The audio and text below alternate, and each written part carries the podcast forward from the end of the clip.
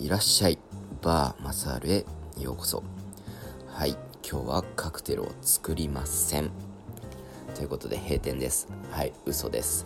はい今日はカクテルを作らない代わりにマサール喉越し生。はいビール飲みながら喋っていきたいと思います。はいここマサールワナポイント。マサールバーワナポイントはいえー、喉越し生っていうのは第3のビールっていうのに分類されます。ねえねん第3のビール。まあねお酒飲む人なら聞いたことあるワードですよね。うん。ということで今日はこの日本にあるお酒特にねこのビールについて区分していきたいと思います、まあ、大きく分けて今、えー、ビール発泡酒第3のビールみたいな感じで区分して喋っていきたいと思います。はい。まずビール。はい。出てきましたね。ビール。高いっす。これが、まあ、僕から言わした高い。はい。ビールは、えー、原材料である麦芽とかホップ。ね。そういったものが50%以上使われているもの。で、あのー、それらのそれ以外の復元料っていうものがあるんですよね。まあ香りつけたりするやつですかね。それが5%未満のものを日本でははいビールっていうらしいです、はい、ここポイントです、えー、結構海外のビールとかもね日本では最近飲まれてる方多いと思うんですけど、はい、海外と日本ではこのビールに対しての定義が大きく違うそうですね。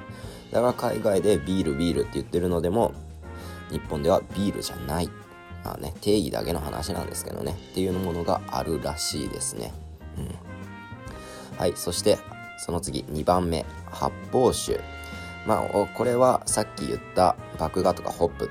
そういったものが50%未満、うん、50%に満たなくてでその他、うん、50%に満満てないものですよね、うん、でまあ香辛料とかがあ香辛料じゃない。さっきの復元料50%以上でも復,、えー、復元量っていうのが5%以上あったらこれもなんか発泡酒っていう風に分類されちゃうそうです、うん、そして第3のビール。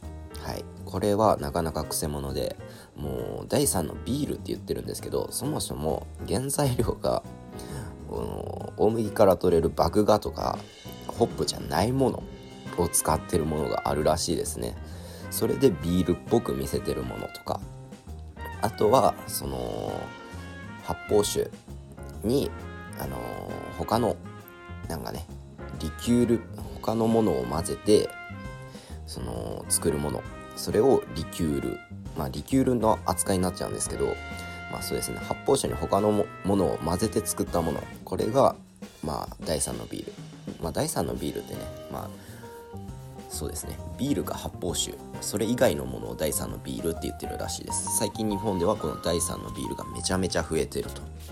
いうことで。はいここまで難しいこといっぱい喋りました。ついてきてますか？僕も先ほど勉強したんで。はい難しいですよね。まあ定義だけの話なんでねもうそんな知らんと飲んで俺は美味しく飲めたらいいや。私は美味しく飲めたらいいわって方はもう気にしないでください。ただねこれちょっと言えたらかっこよくないですか？あービール飲もうぜっつって、ね、もしもし宅飲みでもしてますよ。いや待て待てそれビールじゃないぞ。うざいか。うざいか。そんなこと言ってるやつ来るやつうざいか。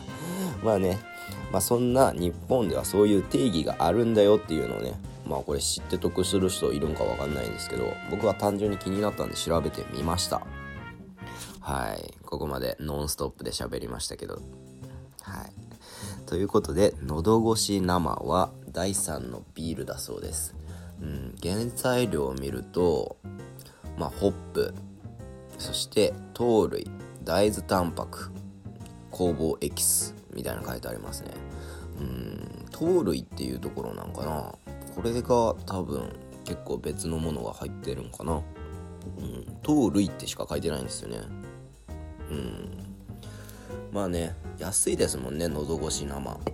うん。まあ、第3のビールで結構高級志向なものも最近出たりしてるらしいんですけど、うん、まあねなんせ美味しい酒を飲めりゃいいんすよ、うん、ということで今日はビール発泡酒第3のビールってことでちょっとしたお酒トークしてみました。はい。皆さん知ってました？